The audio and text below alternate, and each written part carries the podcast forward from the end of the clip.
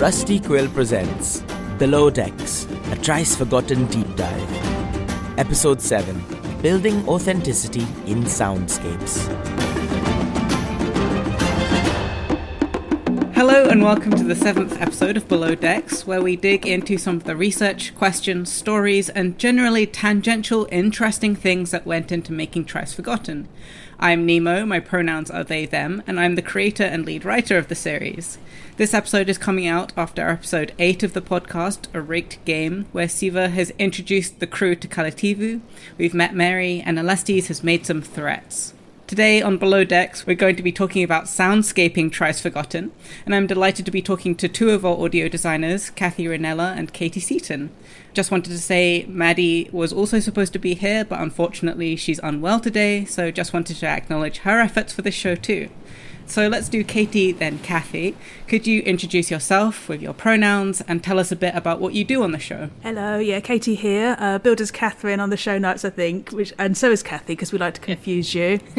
My pronouns are she/her. I am one of the soundscapers and also editing in, in the music and occasionally writing a little bit of extra music where it's needed. Amazing, Kathy. I'm Kathy. My pronouns are she/her, and I am the master for Trice Forgotten and a lot of the other uh, Rusty Quill productions. I basically go in and I make sure everything is good to go post soundscapings, and then it's ready to uh, be heard by our lovely audience. So, I wanted to start off by saying that this show is edited by a huge group of people. Um, we've got Maddie Searle, Nico Vitese, Tessa Vroom, Lowri Ann Davies, James Austin, and of course, you two, Katie and Kathy. And you kind of briefly described a little bit about what you do, things like mastering. From my outsider position, I've seen that there's things like a rough cut, a vocal cut, a music cut. Um, can you explain to a listener what all of these things are and why there are so many drafts of the show, I guess. Who's going to take that one? so I started laughing because there's so many cuts. There's so many cuts all over the place. I can give a breakdown, and Katie, maybe you can kind of like describe like the difference between what it is now and what it was before, because mm-hmm. I'm still relatively a newbie. The process kind of goes: we start with the vocals, with all the lines that have been recorded, the raw recordings, and. Mm-hmm our vocal cut editor goes in and uses all of the notes from directors and producers to piece together a rough cut of the audio, which is basically a working cut of all of the actors' lines in the approximation of both timing and takes that were desired to create the full story. Because all of our actors, because they record remotely, we do multiple takes in these recording sessions. Mm. From there, the rough cut goes to be reviewed by Raf as director who then checks the see which which takes are good if something needs to be swapped out if mm. we got something missing either the vocal cut editor or raf makes a flag of it saying hey this wasn't in the script or hey we need to add this and once we have those notes and we find all the materials to make those corrections then the rough cut becomes the vocal cut which is then cleaned up and sent off to the soundscapers soundscaping um, Katie, if you want to jump in and describe the, the soundscaping. okay. So we settled into a workflow where Maddie does the initial pass on getting it all put together and creating the world. There's been a few episodes where it's been someone else, and the first couple, Tessa and Maddie, sort of did it as a team, and mm. the third episode was all me, and then we sort of settled into what we're doing now, which is Maddie goes in at first and adds all the ambiances and builds sort of a really immersive, sort of authentic feeling place to be for the actors. And, and then obviously we start sort of putting in all the movements and the little bits of foreground um, detail that tell us what they're doing and give us that sense of authenticity that makes us believe that the characters are really there and really, really real people. Mm. Kathy then takes a look with a fresh pair of ears for audio quality and whether it's kind of landing right you know, because it can be hard when you spent 20 hours mm. auditioning 300 different sounds to try and find the right one or going off with your microphone to try and record them and put it all together. You could kind of go, I don't know if this works or not now. Yeah, I'm done.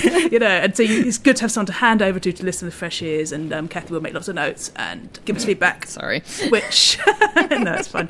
Lots of notes is good, I say as someone who doesn't get them. I personally am quite unusual in audio post because I quite enjoy working through a list of notes because it means none of that annoying thinking because I'm literally just Yeah. tick, tick, tick. Yeah. So it's quite relaxing when you've done the initial pass, just be working through director's notes or whatever. And Maddie and I share our actioning, though. Some things have to be done by Maddie because it's on her computer and it's in her project, and we don't work in the same digital audio workstation, so we can't quite so easily share projects.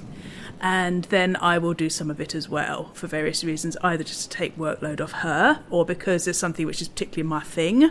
I'm quite into soundscape dialogue and merge. I'm quite into first person point of view, and obviously because I'm doing the music and I'm also a musician, I'm quite into sounds that blend with music and how they interact because that can sometimes do something really magical. Um, So those sorts of things, or if it's timing, like we're trying to adjust the timing of how the characters are moving or speaking, music might have an impact on what we want to do there, which is the big difference between audio drama and film when you're working in post. Because in audio drama, you've got a lot more. Um, creative power, I suppose, to hmm. reconstruct something to work. Whereas in film, you're much more following what the editor has already decided. Right. So, yeah, for timing reasons, if I'm reading the edit a little bit, I might take that on. And then obviously, I'll be editing in Sam's music, Sam's wonderful music, which I'm sure we're going to come to, and passing that on to Raf for a final check to make sure it works for Raf too. And then Kathy will take it and do the final processes to get it ready to go out, so get it the right loudness and get all the, you know, all the specs in and stuff. That it's oh my gosh. Like I knew how much effort goes into it, but you just talking about it, I'm like, wow, I didn't know how much effort went into it. it's so many different people listening to make sure that everything sounds good to multiple people as well. You're so impressive. I'm so in awe. so we've had some like pretty fun conversations about really like really specific sounds needed for this show. I know that Maddie said it took her a surprisingly long time to find the right fish flapping sound effects when working on the design for episode 5 when the crew are trawling. Are there sounds that you're really happy with that you think an audience might not uh, like appreciate how difficult it was to find? Slow nodding. Yes, there are. Next question. That's always the case, though. The curse of the sound person is that often, if you get it right, Yeah. that's when people don't notice. Because you can spend sometimes half an hour just tweaking automation and perspective and stuff to make sure that footsteps really sound mm-hmm. like they're coming from over mm-hmm. there and this person mm. really, you know. And if you get it right, it just sounds like the world because that's what you're going for. And people will switch off because they're not even paying attention to the sound. So it's surprising how that kind of thing, getting a door closed right, or getting footsteps oriented right, or something like that, or getting somebody who's speaking in the mid distance to sound like they're speaking in the mid distance, can be harder than like the really dramatic sounds that everyone notices. Like in the trailer, there was a moment right at the beginning of the trailer where the little girl's being pulled out of the water, and that was quite a dramatic sound and very fun to create. But actually, you know, it, it wasn't the hardest bit. Mm-hmm, you know? Right. So yeah. I think to go off of what Katie's mentioned, it's deceptive in that some of the hardest stuff is a lot of the mundane stuff because there's so much in day to day sounds that people hear that they've come to expect to hear, so they don't realize they're hearing it. So it's like Yeah. the type of mm-hmm. footfalls, the sounds of, of the air and the soundscape around you, the sounds that mm-hmm. people make when they're fidgeting, when their clothes move. And there's a very fine process of recognizing that those sounds need to be in there and then understanding how to execute them. Mm-hmm. Footsteps are a huge deal. And mm-hmm. and Katie correct me if I'm wrong, but we've not really had much work in the way of footsteps in most of our past series. Stella Firma might be where we've had the most of any of that, but I don't really. Yeah, I've not been working in this side of things for Rusty Quill for that long. Actually, um, I was Yeah. doing most of my sun work outside of Rusty Quill. But Stella is quite formulaic. It's got kind of like a more Right. cartoony feel. So I think the footsteps are pretty much the same each time. So you probably this is the first yeah, time we're exactly. doing this kind of thing. Magnus yeah. Archives is you're stuck in the tape recording atmosphere, basically. Stella Firma, you're in the room with David Seven, and you are just you get to hear whatever whatever happens that day. Rusty Quill Gaming revolves around a storytelling aspect where you don't cue in all of the passive action or else it's going to be too distracting from the mm-hmm. actual story that's being told. Same for chapter and multiverse.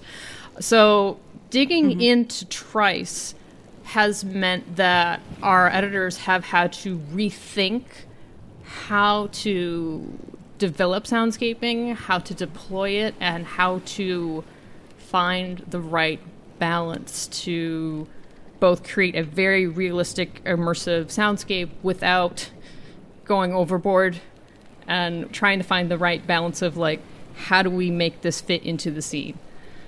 It's getting back to, to my original example of footsteps. It's one of those things where if you hear it done right, you don't notice it. Yeah. If you hear it done wrong, you know it's not right. It's usually very static or the, the tempo is off, so it sounds like tip tip tip tip tip tip Yeah. tip tip like for running and it's really not. Somebody's gotten like their coconuts going and it's not working I mean, to add to that, the challenge specifically with Trice is we have two layers of removal from the world that we're familiar mm. with geographical for most of us, Yeah. and historical. And I've spent quite a lot of time, because I think this is my first mm-hmm. historical production, listening to what I've got and trying to decide whether that rumble is traffic, because my ears are so mm. used to having mm-hmm. the traffic sounds. I almost don't know what it sounds Yeah. like when it's not there you know, so sometimes yeah, I've been able to source sounds from Sri Lanka, which is authentic geographically, but I'm there going, is that a car? Mm-hmm. And you know, is is that enough of a car that I can EQ it out, or am I going to Yeah. have to go and find something without a car? In which case, it's the middle of nowhere, and that's what what I need either, you know. And and then you find we're building up with multiple layers. Some of the ambiences I've been building, like in episode three, I had, ah, I think. 15 different Oh, layers of My ambience gosh. Um, because I was having to construct it in a much more kind of from first principles kind of way, you know. So. And that's that's without all the sound effects and the vocals on top of it, you know. So, you know. I'm laughing over here because Katie's got 15 layers of soundscaping for ambience, and then he gets to me, and I'm like, you know, we need more foreground sound effects. Can you put in another layer or two of the way on this track instead of like? I'm sure there's moments of Kathy just stop. I hadn't really thought about it, but I, I guess yeah, it's really not the kind of podcast where you can kind of go to Epping Forest or whatever and just be like, yeah, trees are trees. right. Um, really is. yeah. and there's stuff you don't notice, like um, humidity in the air, which affects how things sound. There's not so much we can do about that, and it, it, you've got to you've got to draw the line somewhere. E- even coming down to uh, ocean sounds, uh, there's a big difference between, and it, partially because of the temperature of the air, there's a big difference between the sound of the Indian Ocean versus closer to the Arctic. Mm-hmm. There's some great crashy sounds from the rougher seas of uh, colder oceans. You get a sharper sound out of those wave crashes than you do warmer seas but that doesn't really fit. It kind of throws off the scene if, if we mix it too much. I think we probably still throw in a little bit here and there for accent, but there's still a difference in that. Some of how we work around that is we do a significant amount of Foley on this show. For for an audience member who maybe doesn't know what Foley is, do you want to describe what that is? Foley is uh, the terminology I'm using for Foley is the creation of sound to spec based on the script in an analog way. Meaning, like, if I need paper rustling, I'm gonna. Right. I've got, I've got, I've got this big con- thing of uh, papers that I gotta look through here, and uh, I'm making Foley Uh-huh. by moving all the papers back and forth here and looking through the script. When we can create something using Foley or doing something by hand in front of a, a microphone, it saves us so much time and or stress instead of having to go and do searching for a very specific sound. So my episode, um, you see, the first two episodes were like all drama with the kidnappings and the executions, and then I get the fish and chips episode. Yeah. um, surprisingly complicated, probably the most complex sound um, in fish and chips that we've had so far. There was a sound of a sack of potatoes being dropped on a deck, which you'd think, being s- fairly everyday kind of objects, would be quite easy to source. You know, I've I've got various subscriptions and sound libraries that I own. You know, and uh, nothing. No It all sounds like a body being dropped, right? yeah, yeah. So eventually, I had to buy some potatoes, put them in a pillowcase, and drop them on some wood. Yeah, which is um, fine. Um, uh, we had a lovely saag aloo afterwards, which is great. It's always good when Yeah, there's food yeah, involved yeah. because you, you know, it's nothing goes to waste then. But um, then there are some times you, you simply cannot do yourself. Mm-hmm. You know, the one that springs to mind about that is in the tavern in the first scene of episode three. The script was calling for some local singing. Yep. You know, it's a, like a sort of lively tavern with people having fun, and they want some folk songs or tavern. It just, I think it just said like um, drinking song or something like that. Or so that's one of these things that's very easy to write. And then you think, well, okay, what would it be? You know, we've got a kind of a busy port, a kind of world hub in that era. Who is singing, first of all? Is it people who are native to the island? And what would they be singing, if so? You know, what sort of songs did they sing?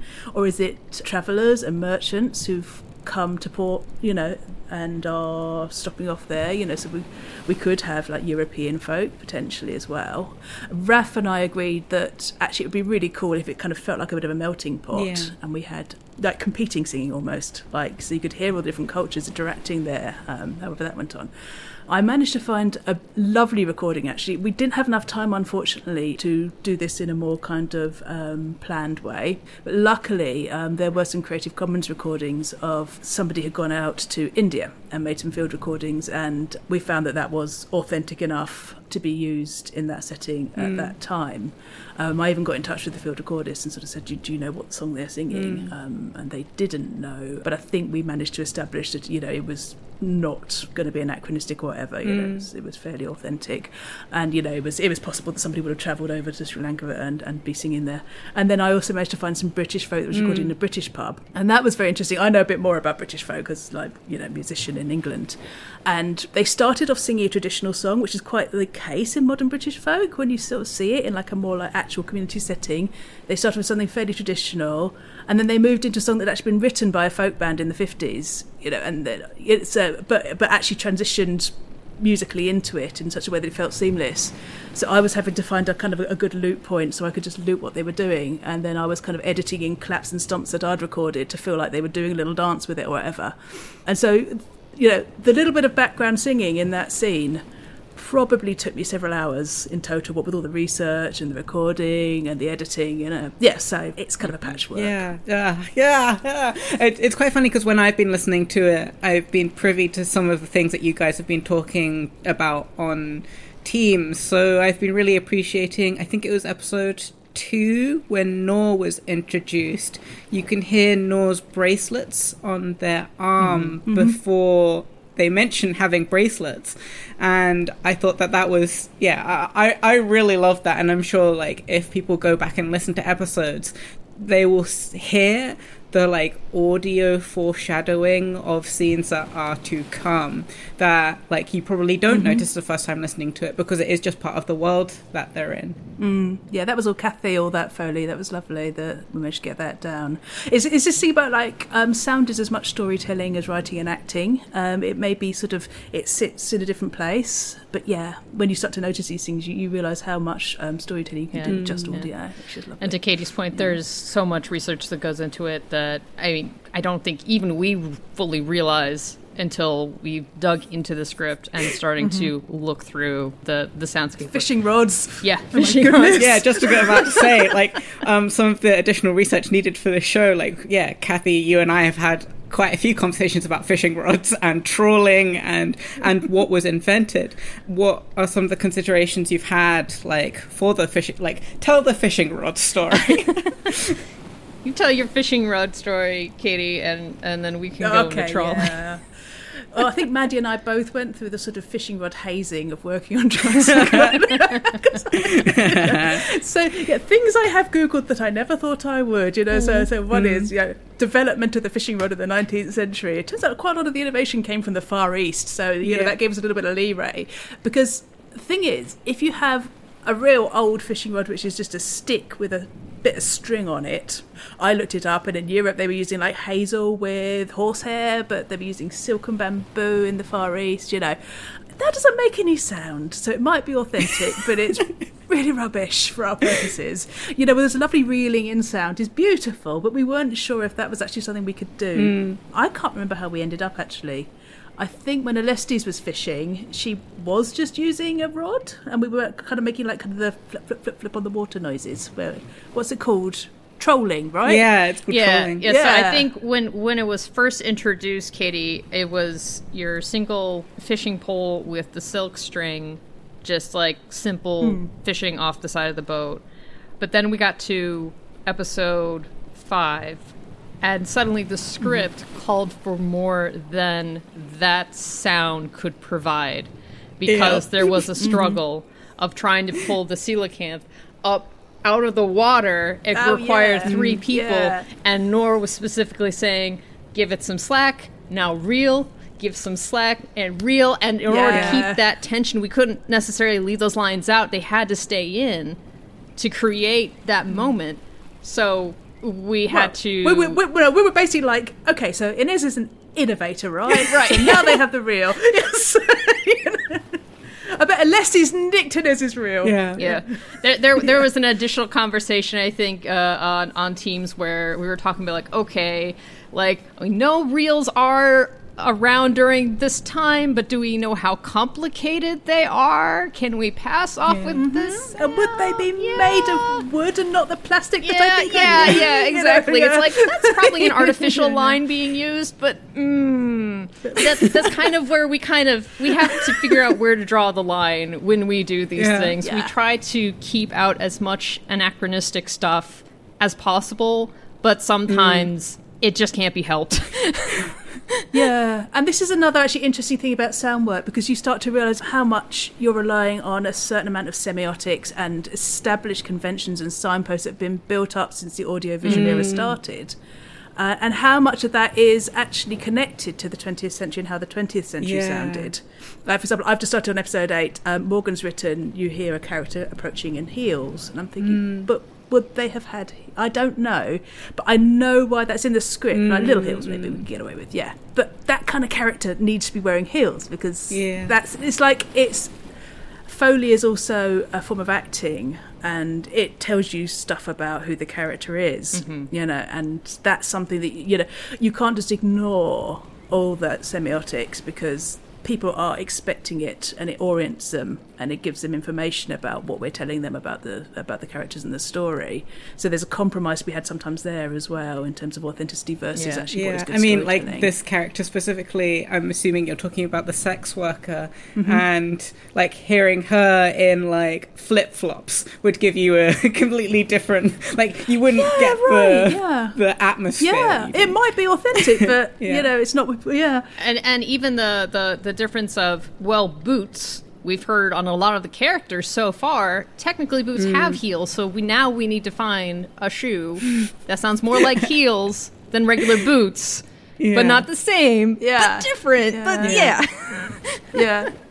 Yeah, but most of the maybe, maybe not Siva, but most of the characters are kind of like they are booty people. You know, they would stomp around and have a bit of weight. You know, in in the way they move. You know, so but it's just amazing when you Google. You know, I have I've seen no concerns about anybody looking up my search history because it's all stuff like what kind of sheep did they have in Sri Lanka in the 19th century? oh my god!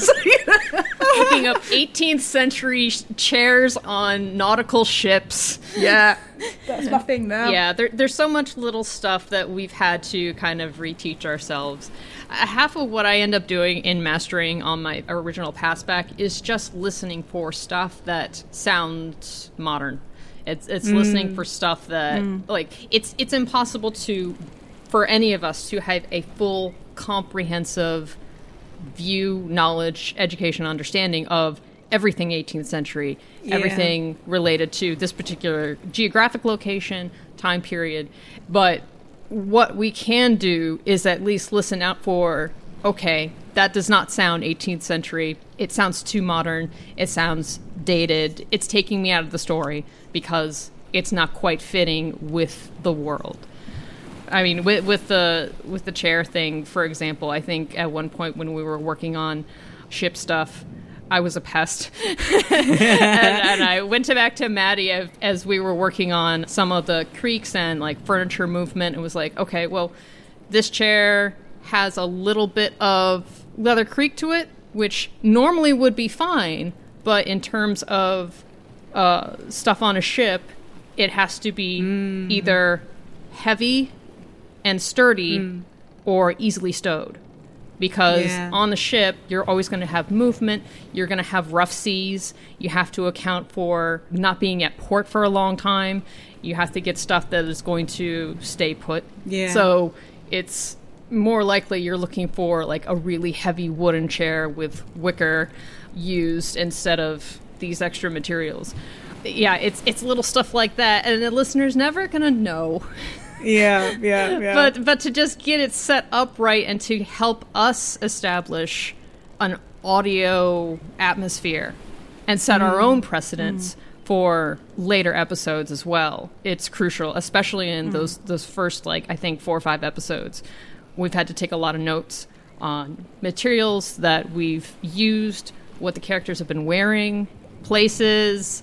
We're trying to keep track of like, okay, this atmosphere is for this island. This crowd sound we heard on this island, it needs to stay Yeah. here because Yeah. the same group of people Yeah. doesn't travel everywhere. and then and then you get a script direction that goes, okay, this same place, but now it's really quiet because it's a hot day. Yeah, Thanks yeah. for that. yeah, when I was writing the episodes, I was like, and they go to another port. Mm, it is going to be another country, though, so I'm not. Uh, uh, that sorry, editors, that's not my responsibility.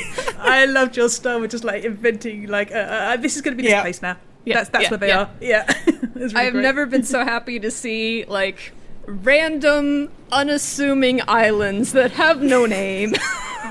They're great. I love them. this bit of land, which uh, has some bugs on it. Yes. Thanks. Yes. It's great. I mean, also, I did try to like write in the little bit of research that I did do for islands was when I was like, "There's this bird on it, um, which would locate it in a certain way." So it wasn't just like seagulls everywhere, mm. which I think is what you do kind of mm. hear in most like sea sounds. Mm-hmm. That is one of those signposts I think that cues people in. You know, but Yeah. we don't have to. We can invent new ones. Hey, Yeah. let's have an interesting bird. Yeah. I was just going to say about like you were talking about oh only sound designers would ever notice this authentic bird. I feel like if any audience is going to notice, it'll be Rusty Quill's Yeah, audience. yeah, yeah. Yeah. Our, our audience is very aware of audio. Yeah. very, very Which, aware. which is brilliant. Yeah, you know, it's wonderful. Good. It's great. That's what we want. We want people who are noticing what we're doing. Right, Yeah. yeah. So, uh, for example, episode seven, where we go to Canada, we go to Nova Scotia, Mi'kma'ki. Fortunately for that particular episode, I grew up near Canada, or at least able to go visit. So, looking at our soundscaping and looking at what the, the script's asking for and everything like that, it was like, okay, I know why we're asking for these things, but we may need to swap out the wildlife or i know that little stuff that isn't going to make it down the cut. Like um i think at one point it was asked for cicadas being in there which is very much north american but because it's so cold especially given like the cold atmosphere that we're trying to project to differentiate from the seas it's too cold for the cicadas. We can't actually have it. We've got to swap it out with something else. Crickets. We can add crickets in. And it it seems like such a small thing but I guarantee you, we've got listeners in hmm. Canada who are going to be Yeah. hyper aware of how we build the soundscape and be like, yeah, we don't hear any of that wildlife nearby. I'm Yeah. gonna call bull. And we all know what Yeah, it's like. What yeah. the thing that we happen to know about? Yes. you can pick the holes in it, right? Yeah. Mm, yeah, oh, for sure. I think it's fair to say that music plays a huge part in this show. Obviously, beautifully composed by Sam Jones. And I think it's also fair to say that the decision when to play music is vital in creating the right tone. What are the things you're thinking about when you're kind of making the music cut of the show, deploying music at certain times? You said, Katie, that you also are additionally composing some music. When are those things coming into the episodes? I've only written something once so far. The only cue that's by me is in episode five, I'm going for. And that was for when Baker tells the origin story for the name Yeah. of the Netaonsom. And it was one of these things I was finding as I was going through and doing the second pass on the sound there that my attention was wandering a mm. little bit every time I listened to it. And I felt like we needed some device to f- sort of emotionally focus that story because it you know mm. it's quite significant in a mm. way. You know psychologically speaking that's quite significant to learn that and you know what it tells you about Alestes as well as a character who we've not seen the whole of yet I think and so we needed to move a little bit more into the emotional space and away from that kind of hyper real ambience that we were creating to try and put people in the in the physical space. So we wanted to slightly fade out the ambience and fade in some music that says this is a moment you know, and listening to Baker's story, you know, because it's going to be significant, emotionally speaking. And Vic tells it in such a quiet, kind of Yeah. unassuming way uh, to, to fit the character, you know, and so he's not naturally drawing attention to it with performance, you know, so we need to be drawing the audience in rather than shouting it out at them. And because Sam's music is just fantastic, and I could go on about it for ages and why it's fantastic.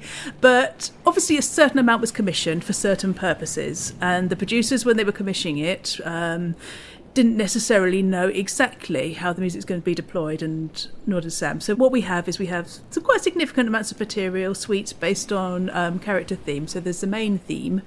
And we also have suites for different bits of material based around music for Alestes, um, for Gammon, for Anne, and Siva. And I tried various things in that moment, and there wasn't really anything mm-hmm. that did what we needed to do because it was quite unusual. Like most of what's going on in the show is is not like that, but that had a more kind of fairy tale legend sort of. To me, it looked like one of those silhouette puppet shows, like you know the, the um, creation Yeah. story. Like somebody was sort of telling it like in a in a puppet theatre in a kind of stylized way. That that was kind of the image I was getting or the vibe I was getting, and I I, I wanted that to be reflected. So in the end, you know, I was just like this isn't working. You know, we, we need to tailor something for this moment. And so we got permission from April for me to do that, even though I'm not the primary composer for this series. And I was able to kind of put some word painting to the music around the sea and the creation of the sea and everything kind of coming to life bit by bit and that kind of shimmery feel. And then in the second half of that cue, I moved into Sam's chords and to a certain extent his the rhythms he uses in the main theme. So we're kind of, you know, it has something to touch the rest of the show, but also feels a bit distinct as the story kind of grows in kind of momentum and energy. So there, there, there was good reason then to write my own music, um, but most of the time, what Sam has given us has sufficed for the purposes. I kind of want to interject on that point real quick, Katie. Yeah. On that particular track, it was also important that we uh, craft something specifically for that moment because there was a conflict of cultural sound. Mm-hmm. So a lot of where our themes for Alestes on Gammon crew has been like really, really awesome in making sure that we have sound tailored to those cultures, to their backgrounds. Mm-hmm. Katie mm-hmm. can go more into this, but uh, making sure that the music is appropriate for the characters. Mm, mm. And because this is a Native American story to be told, if there was music that was going to be behind it with a cultural drive, Yeah. it would not have been appropriate for us to take something other than uh, like an, an actual Native American source. Hmm. And the southeastern culture was not going to fit with this Nova Scotia, mm-hmm. East Canada culture. So being able to dive into a dreamlight state was a huge help for that particular instance because it allowed us to dive into the storytelling aspect that Baker was doing, making sure that that had its own thing. Totally. There have been conversations around, you know, the degree to which being influenced or inspired as a musician by another culture mm. and the boundaries between that and basically what then becomes appropriation or um, mimicry, um, where that stops being appropriate, is being talked about more and more in mu- media music circles, which is, for me, is wonderful because I feel like it's, you know, certainly in Western art music and classical music, there's this kind of attitude of like, oh, I've heard this great thing when I went on this trip to this place. I'm going to use that in my yeah. music, you know, and now it's mine. Yeah, and um, and so it's it's really great that we have to find this compromise between emotional, uh, making emotional sense in the story, but also sort of making cultural sense. And sometimes you can do what we've done, which is write something which is kind of outside of that, and and therefore makes sense in a different way. So so yeah, because obviously I'm, you know, I'm, I'm European.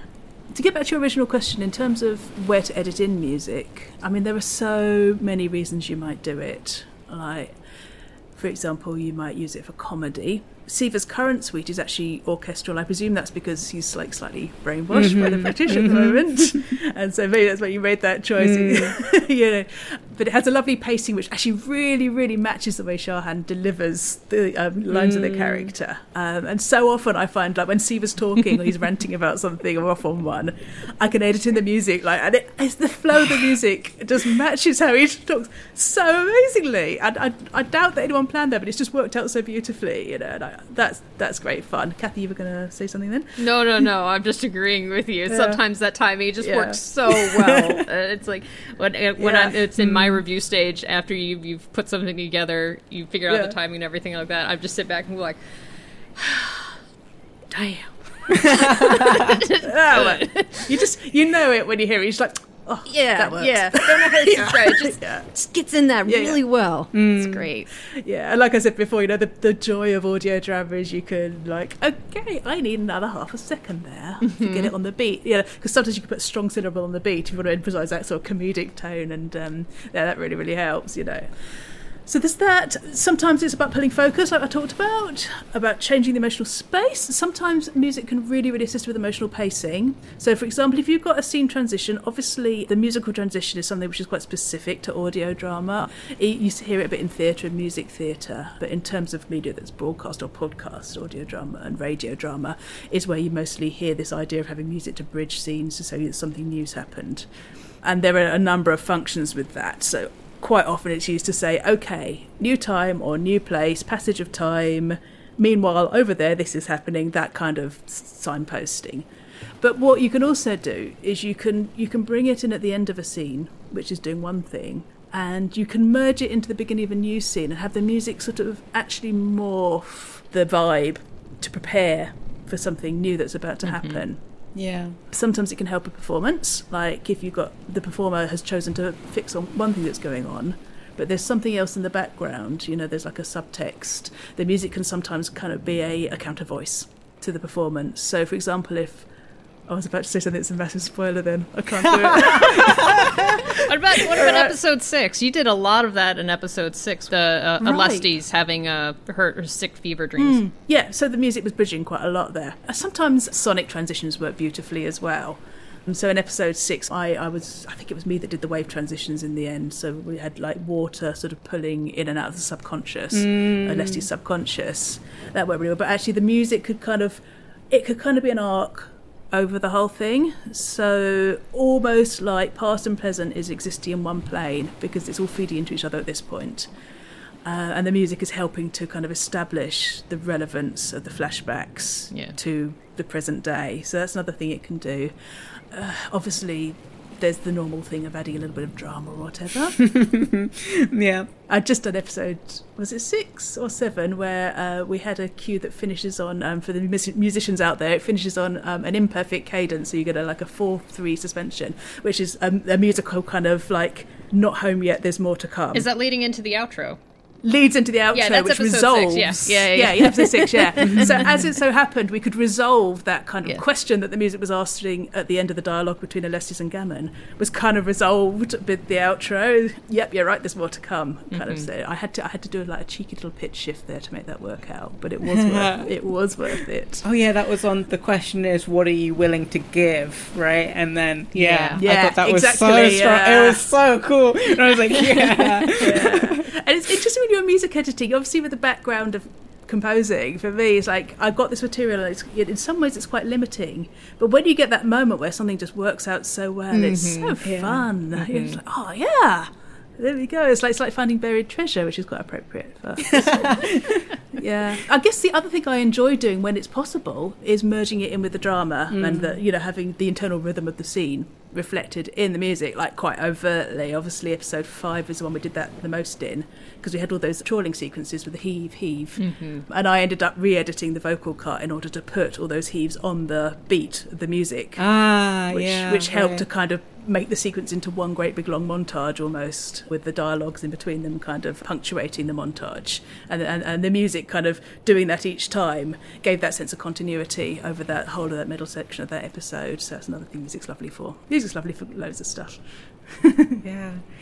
So cool. So much thought. I hope, yeah, that a listener does come away from this episode and re-listens to all of the episode and just like starts noticing some of the small things. Like, I mm. mean, as you were saying, like obviously if you're doing the naturalistic stuff right, you're not supposed to be noticing them. But I do hope that people do come away from this. Like, this one of the reasons why I suggested this episode was because I know some of the really cool things that happened on these episodes, and just wanted to like, yeah, appreciate how much work you people are doing, and yeah, the the putting things on the beat might not sound like a a huge thing, but it does. It changes the, the tone and it changes how it lands with you and it makes you feel the excitement. It makes you feel on board with everyone. And yeah, I just wanted to be like, look how cool everyone is. um, What's it like to write a thing and to like have something that's um, cool to come out of your brain and to sort of hear it become an actual thing? it's really amazing. Like, uh, I obviously did put things in, like some things in, like, oh, you know, there's this bird or, you know, ching, shing, ching, they have a sword fight. But actually hearing it, um, and I think it is actually the things like the bracelets and the footsteps and just the um, Um, reality of it, the fake reality of it, I guess, where I'm like, it's so much better than I could ever imagine because I'm not an audio person, I'm not an audio designer, and yeah, I, I think it's just so beautiful. And yeah, that that moment because it was the last episode that I listened to, the episode six, the like, what are you willing to give, and flowing into the music, I was just like, God, yeah, yeah, like I could never have written that, and it just it worked so well, and yeah, so That was that was particularly good because it's like because in, in terms of the um, story arc of the season, yeah, as well. You know, it was good to draw attention to kind of that pivotal moment. Yeah. Anyway, So yeah, I'm very appreciative. Okay, amazing. I feel like that's a really great place to wrap up. Thank you so much for being here, Katie and Kathy. If people wanted to hear more from you, hear, haha, see more from you, where can they find you online? uh, yeah, I'm on Twitter. I'm at Katie Seaton nine, as in the digit. It's not very easy to say. Great. And that's Seaton, S E A T O N. That's right. And me, I'm not really on social media, but I do lurk on Twitch. I'm Lily Foxglove if anybody sees me lurking in various streams. Amazing. Cool. So let's wrap up here. Thank you so much, Katie and Kathy, for joining me. That's it from me, Nemo, and goodbye from Katie and Kathy. Bye. We'll see you next time below decks. Trice Forgotten is a podcast distributed by Rusty Quill and licensed under a Creative Commons Attribution Non-Commercial Share Alike 4.0 International License. The series is created by Nemo Martin and directed by Rafaella Marcus and was edited by Lowri Ann Davies and Catherine Rinella. Trice Forgotten is produced by Ian Geers, Lowri Ann Davies, and production manager Natasha Johnston, with executive producers Alexander J. Newall and April Sumner. To subscribe, view associated materials, or join our Patreon, visit rustyquill.com. Rate and review us online. Tweet us at The Rusty Quill, visit us on Facebook, or email us at mail at rustyquill.com. Thanks for listening.